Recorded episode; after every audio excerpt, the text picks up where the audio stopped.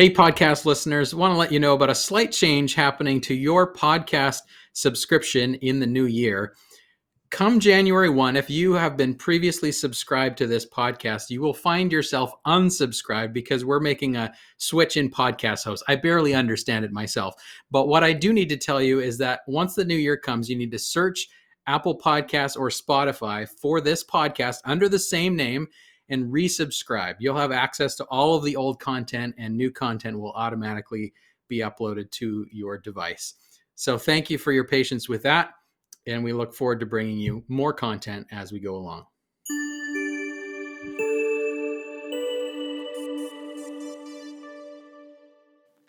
Charles Swindoll once said that life is 10% what happens to you and 90% how you respond to it. Have you ever been in a situation where you responded unexpectedly, perhaps even poorly. I'm going to guess that's happened to most of us.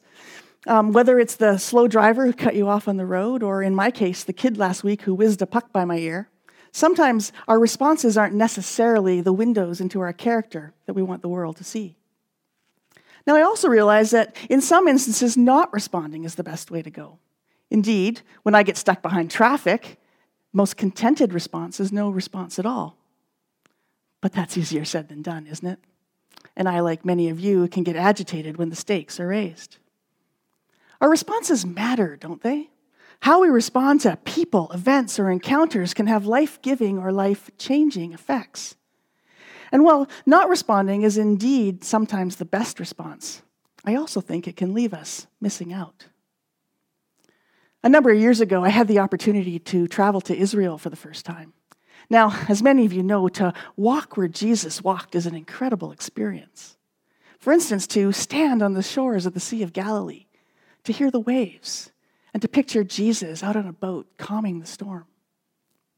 To peer across the grassy bowl on the Mount of Beatitudes, knowing that Jesus gave his famous Sermon on the Mount there, and how much that message has shaped our lives to climb the southern steps, the 2,000 year old stairs which Jesus himself would have climbed as he entered the temple, or to see the garden tomb, the place potentially where Jesus was buried and where Mary and Mary would have first heard the news that he is risen.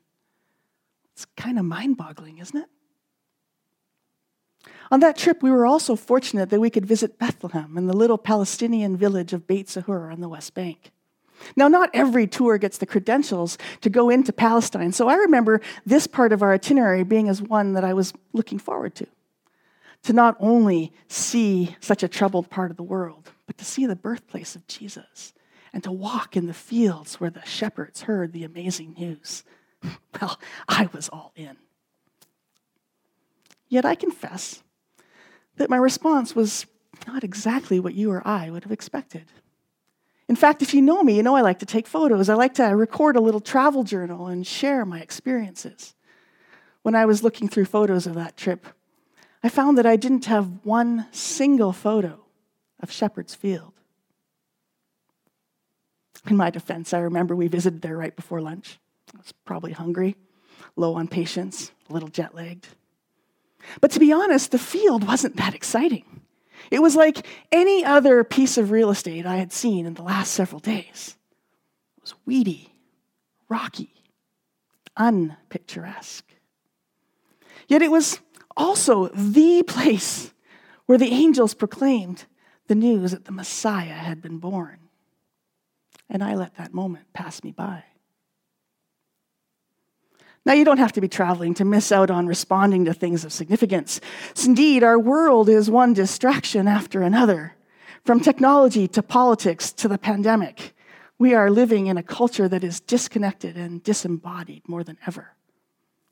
As we've said often this Advent, our world is dark, and it is becoming less and less connected to faith. But what if it could be different? What if it should be different?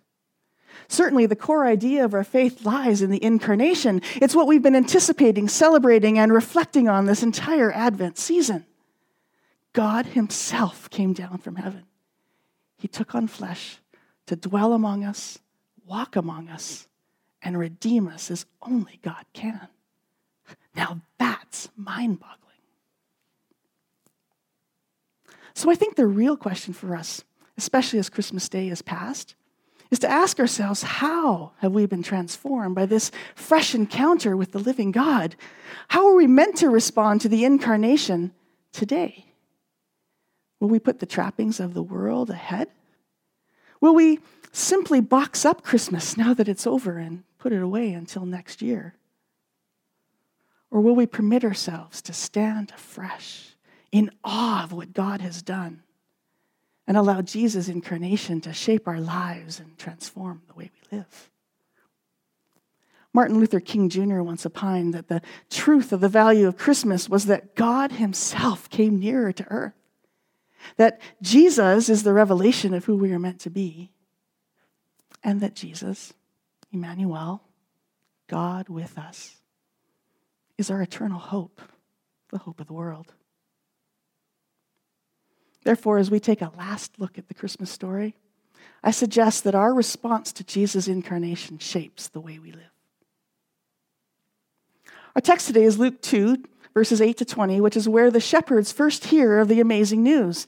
these verses tell us how they responded. The shepherds didn't let the world dictate what they would do. They didn't shrink back as society would have expected them to. Instead, they responded in obedience, and that night transformed them and those around them. Now, have you ever wondered why God picked shepherds to be the first to hear of the news? It's not like shepherds were central figures in early Jewish life. They weren't royalty or noblemen. They weren't special by any means. In fact, they were quite the opposite. Next to the lepers, they were the lowest of the lowest. There was no one more undesirable. Well, unless you were a tax collector. In short, shepherds were weedy, rocky, and unpicturesque. There is something significant and powerful about the inclusion of the lowly shepherds in the Christmas story. They're not merely an afterthought or a sentimental inclusion that children portray in Christmas programs. No, the inclusion of the shepherds tells us that the kingdom of God is for everyone. It isn't just for those who fit in, for the rich, the powerful, or the well connected. It isn't for those who look the part. No, the good news is for everyone who knows they need Jesus. But there's a, another, a potentially more intriguing layer. Some scholars also believe that it's quite likely that these shepherds were the very same men who raised and protected the lambs designated for temple sacrifice. With their close proximity to Jerusalem, these shepherds kept watch over a special flock of unblemished lambs who would one day become an offering to God. Therefore, when the angels came to these shepherds to proclaim the birth of the Lamb of God who would take away the sin of the world, they were foreshadowing Jesus as the ultimate and final sacrifice for humankind. God chose those shepherds in that field to reveal his plan that the Good Shepherd himself would fulfill God's promises of presence and salvation.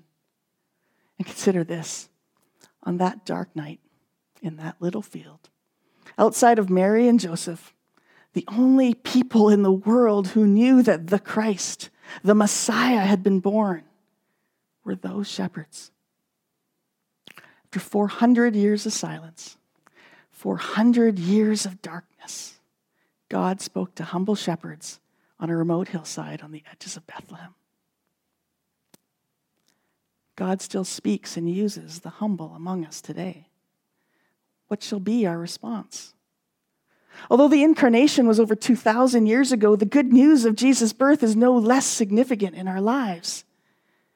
We may live in the in between, but our true home is in the future. And therefore, as we make room in our hearts to celebrate the first coming of Jesus, we also prepare ourselves as we wait for Jesus to come again.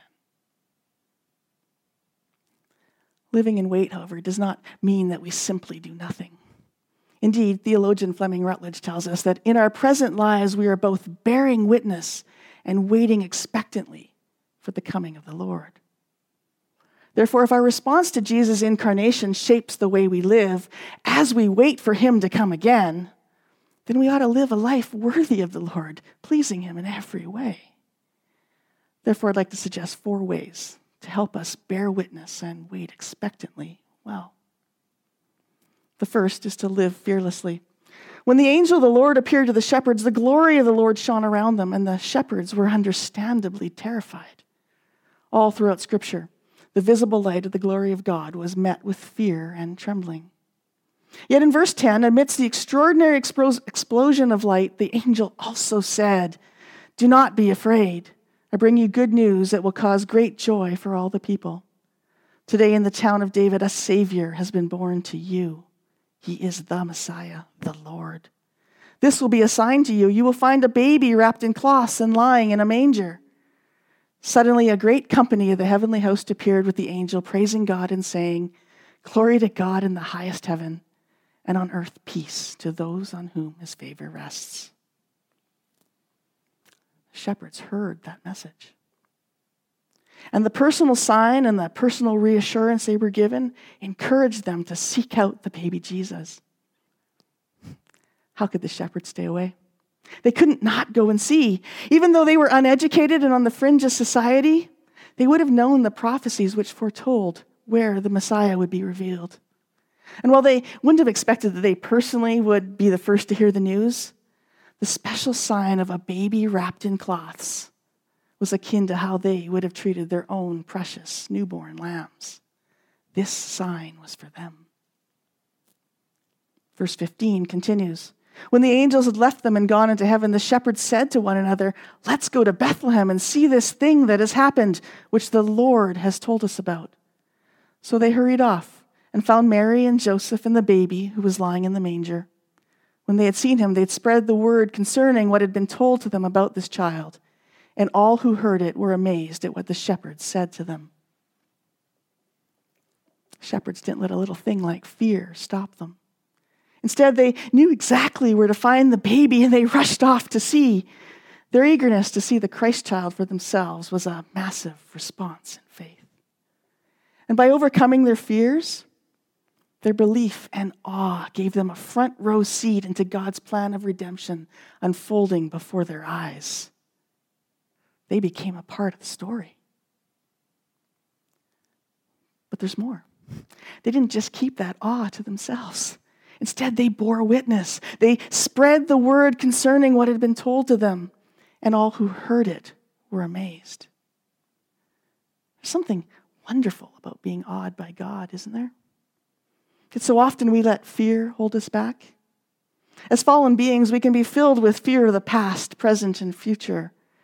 We can let our fears of failure, rejection, or of our circumstances dictate our responses. If you're like me, where we usually fail is in trusting in God's sovereignty and trusting that His goodness and mercy will follow us just as He's promised. Do not fear is the most repeated command in the Bible. And ultimately, we fight fear by fearing God Himself. That is, by turning our fearful reactions into ones of reverence by trusting in God, by trusting in His Word and in His promises. This is where we find lasting peace. Fear is also diminished by God's grace. In Matthew chapter 1 verses 20 to 23, the angel had said to Joseph, "Joseph, son of David, do not be afraid to take Mary home as your wife, because what is conceived in her is from the Holy Spirit. She will give birth to a son and you are to give him the name Jesus, because he will save his people from their sins." All this took place to fulfill what the Lord had said through the prophet. The virgin will conceive and give birth to a son, and they will call him Emmanuel, which means God with us. The angel's message is filled with great joy because we no longer have reason to fear. Once separated from God, God drew near to us, emptying himself, bridging the great divide between divinity and humanity, and delivering his people, us into a new life of peace and blessing that will have no end. Without the incarnation, there is no redemption. Without the manger, there's no cross. But by God's grace alone, God and sinners could now be reconciled. Indeed, all we have to do is hear the message.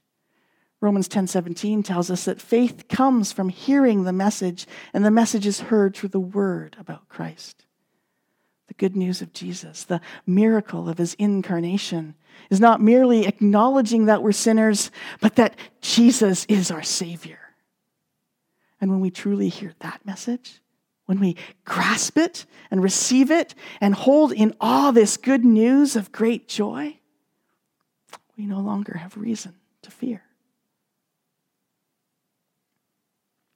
Second response is to live gratefully.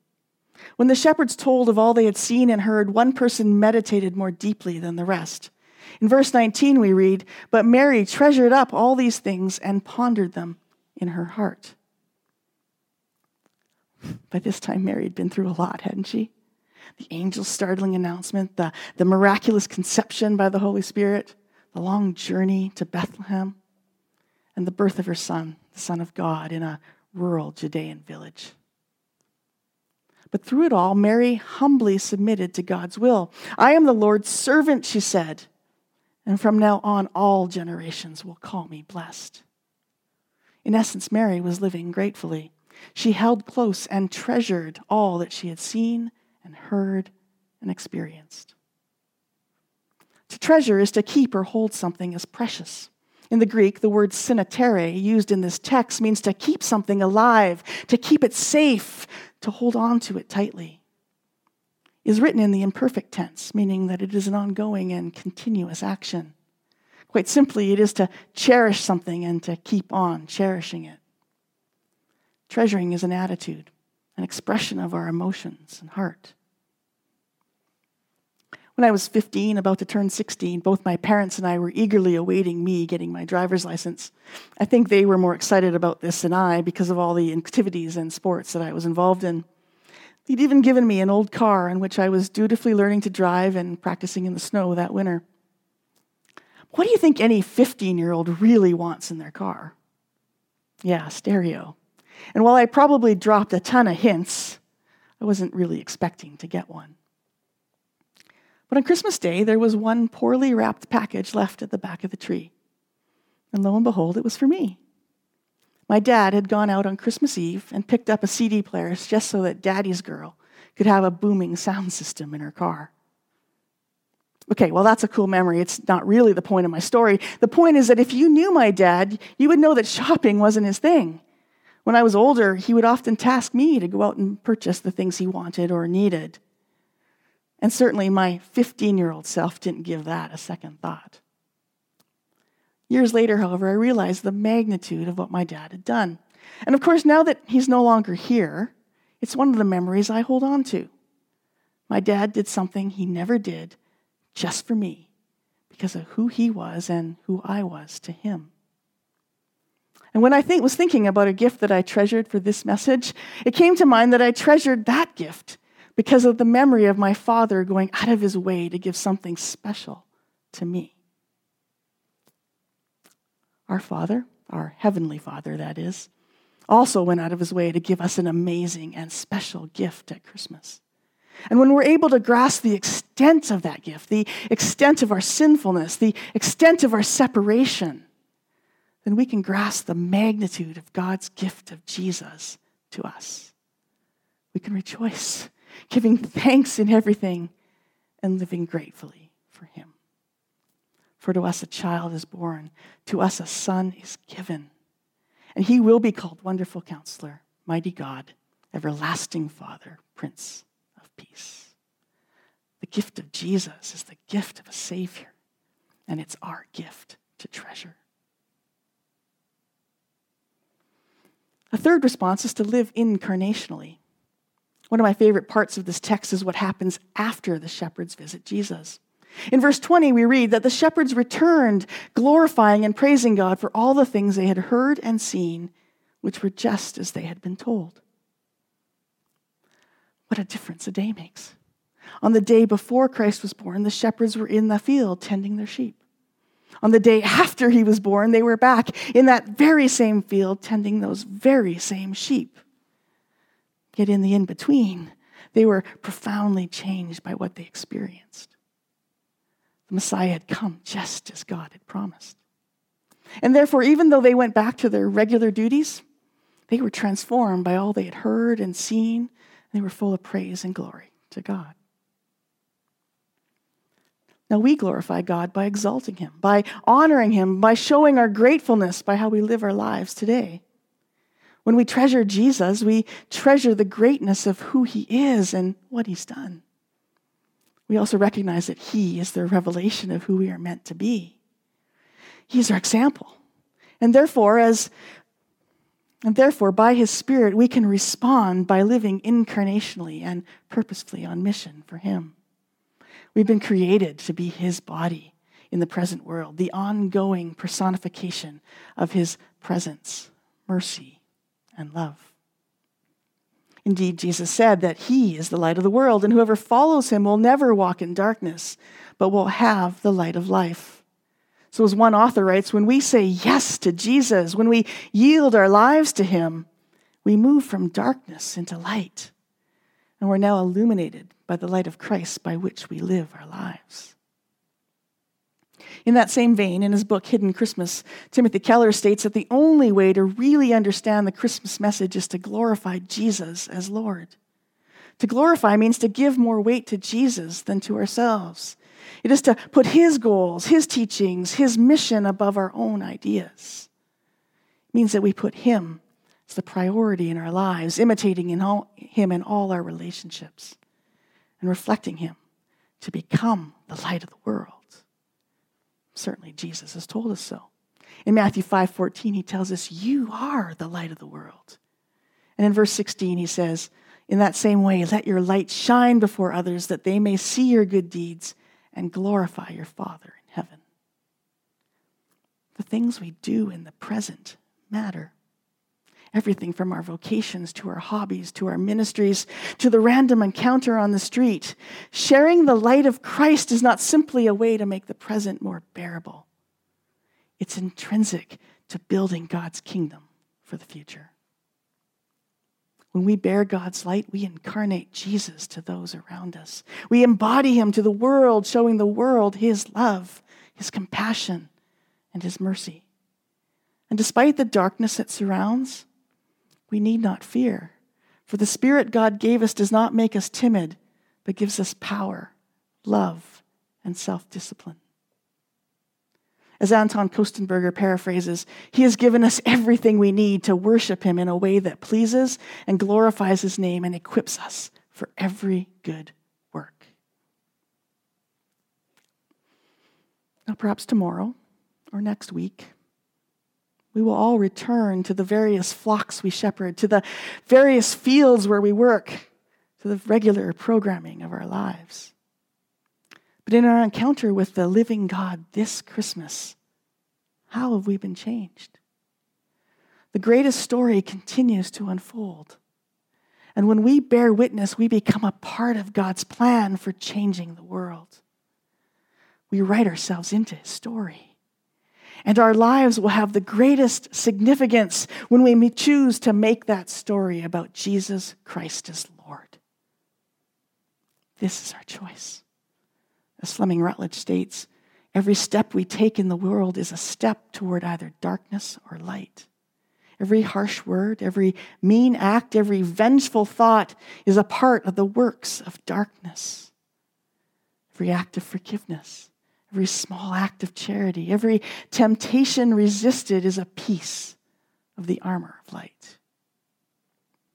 We either bless and build up, or we tear down and hurt. But when we live incarnationally, we embody Jesus, the light that came into the darkness and with which the darkness could not overcome. Let's go back briefly to Mary for a moment. Mary not only treasured what God had done, but she also continued to think and ponder over all that had happened. We've already talked about how treasuring elicits a heartfelt response, but Mary was singled out for both her emotional and intellectual responses.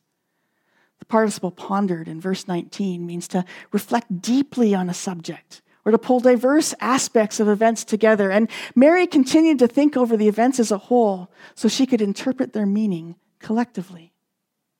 With the shepherd's words and excitement added to her own experiences, a deeper significance of God's revelation in her life was beginning to form.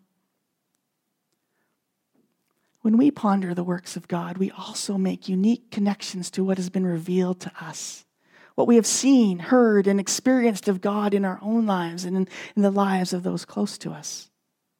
And yet, unlike Mary, we also know so much more from which to base our interpretation. Four weeks ago, we were reminded that Advent begins in the dark. And even though the light of Christ has broke through the darkness, that darkness is still palpable for many. Like the shepherds experienced darkness before their visit to the manger, they also went into that but dark night afterward. Indeed, the ravages of the flood, serious illnesses, the, the threat and divisiveness of the pandemic, and family or financial worries caused the light of Jesus to be muted for many this Christmas. It is in this space, however, post manger darkness, as one author calls it, that I urge us to ponder the promises of God. Indeed, God has not promised that this life would be trouble free. He's not promised that we would be free of sickness or of financial worry. He's not promised that bad things would never happen. Instead, in post manger darkness, we know that Jesus alone is our salvation and our hope. And as we wait for evil to be defeated once and for all, living hopefully alters our perspective for the better. It helps us to place a deeper significance of God's revelation in our lives. And it keeps us pointed towards Jesus as we wait expectantly for his kingdom to come, where he will reign forever and ever. Yet in that wait, God is still at work, even before we see it. For we know that God has promised that he will be with us even in the dark that He will never leave nor forsake us. That no matter what happens to us, nothing, not even death, can separate us from His love. And He's also promised that resurrection will triumph, and that one day there will be no mourning or crying or pain, and that He will wipe every tear from our eyes. God shines his beams of revelation to show us that Jesus is the light of the world, and he keeps his promises even when it still seems dark. And because of that, we can set all our hope on the grace that Jesus Christ will bring us when he is revealed. 1 Peter 1:13.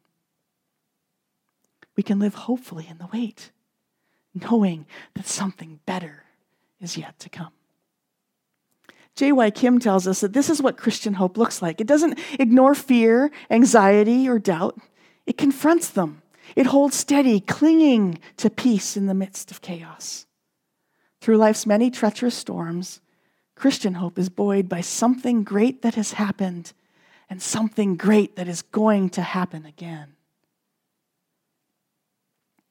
The good news of Advent is not merely that we are faithful in our waiting, but that God is faithful in his coming. Jesus is our blessed hope, the hope of the world. And Advent reminds and prepares us for his return. It reminds us to ponder the contrast between what is and what is promised. And when we rest in those promises, we need not fear the dark. This is where our hope lies. And so we wait expectantly, bearing witness with endurance, confidence, and joy, no matter what difficulties we might face along the journey. Our disappointments and sufferings and the pain which characterize this life are therefore held in tension between the little baby that was born that dark night and the King of Kings and Lord of Lords who will one day come again in glory. Friends, the wonder of Christmas does not end because the day is past. It's only the beginning. Indeed, Christmas points us to the rest of Jesus' story his life, his teachings, his death, his resurrection, and yes, his coming again. He will make all things new, bringing about his kingdom, which will have no end. That's his promise. For he who testifies to these things says, Yes, I am coming soon. Therefore, as children of God, we have a choice. We can wait passively in the here and now, or we can bear witness and prepare the way for the Lord. Our response to Jesus' incarnation shapes the way we live. The choice is ours. Let's pray. Heavenly Father, I, I thank you that you went out of your way to give us the most amazing and special gift of Jesus. Thank you for how you continue to reveal yourself to us, calling us Christmas upon Christmas to the wonder and awe of what you are doing in our lives and in the world. Help us to respond well to your invitation to become a part of your story, to be light to those around us as we bear witness to Jesus as Savior, and as we glorify and praise Him for all that He's done and all that He will do. It is in His name that we pray. Amen.